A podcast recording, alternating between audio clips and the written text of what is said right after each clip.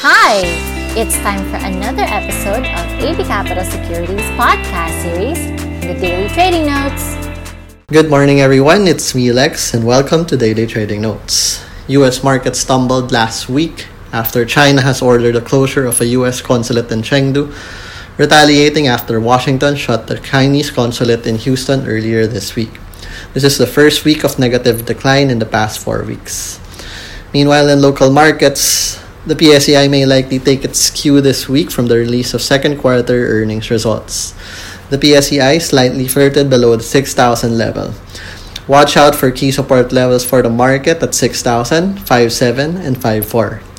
Earnings are expected to decline 15% this year before recovering 14% next year. Meanwhile, President Duterte is set also to give his SONA today. In other news, the BSP is not inclined to adopt a zero interest rate policy as the government eases lockdown restrictions during the pandemic. Note that the BSP has already reduced its benchmark rates by 175 basis points this year to 2.25 to combat the effects of the pandemic. In addition, Congress is pushing for a 1.3 trillion peso stimulus package for sectors hit hard by the lockdown, primarily tourism, transportation, agri-fisheries, and M- MSMEs. In corporate news, Jollibee expects Coffee Beans, Smashburger acquisitions paying off in 2021.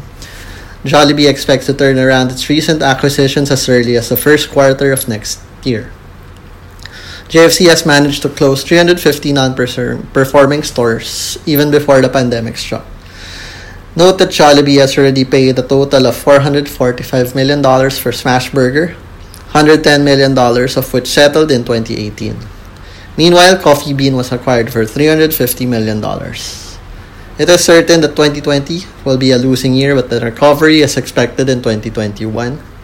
Cost cutting measures have been implemented this year amid a drastic reduction for the company to reduce its capex to combat the impact of COVID 19. Management expects to grow back its historical data of 15% annually. In the following years, JFC expects to double its size of its business every five years. That wraps up our daily trading notes. We'll see you again tomorrow. Stay safe. Thank you for joining us this week. Never miss an episode by clicking the follow button. Get in depth analysis reports prepared by our research team exclusively for our clients. Open an account now for free. Visit www.abcapitalonline.com